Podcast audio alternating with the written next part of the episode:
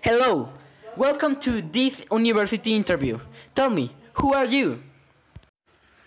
I am Juan Diego Guerrero Rojas, and I am very excited and nervous about this interview. Wow, calm down, Juan. I am Dres and I, I am your interviewer. And now, tell me, with your personality, how you can contribute to improving our educational process? Okay, my personality is very cheerful and generally blow your own trumpet to tell the other people if they need an advice.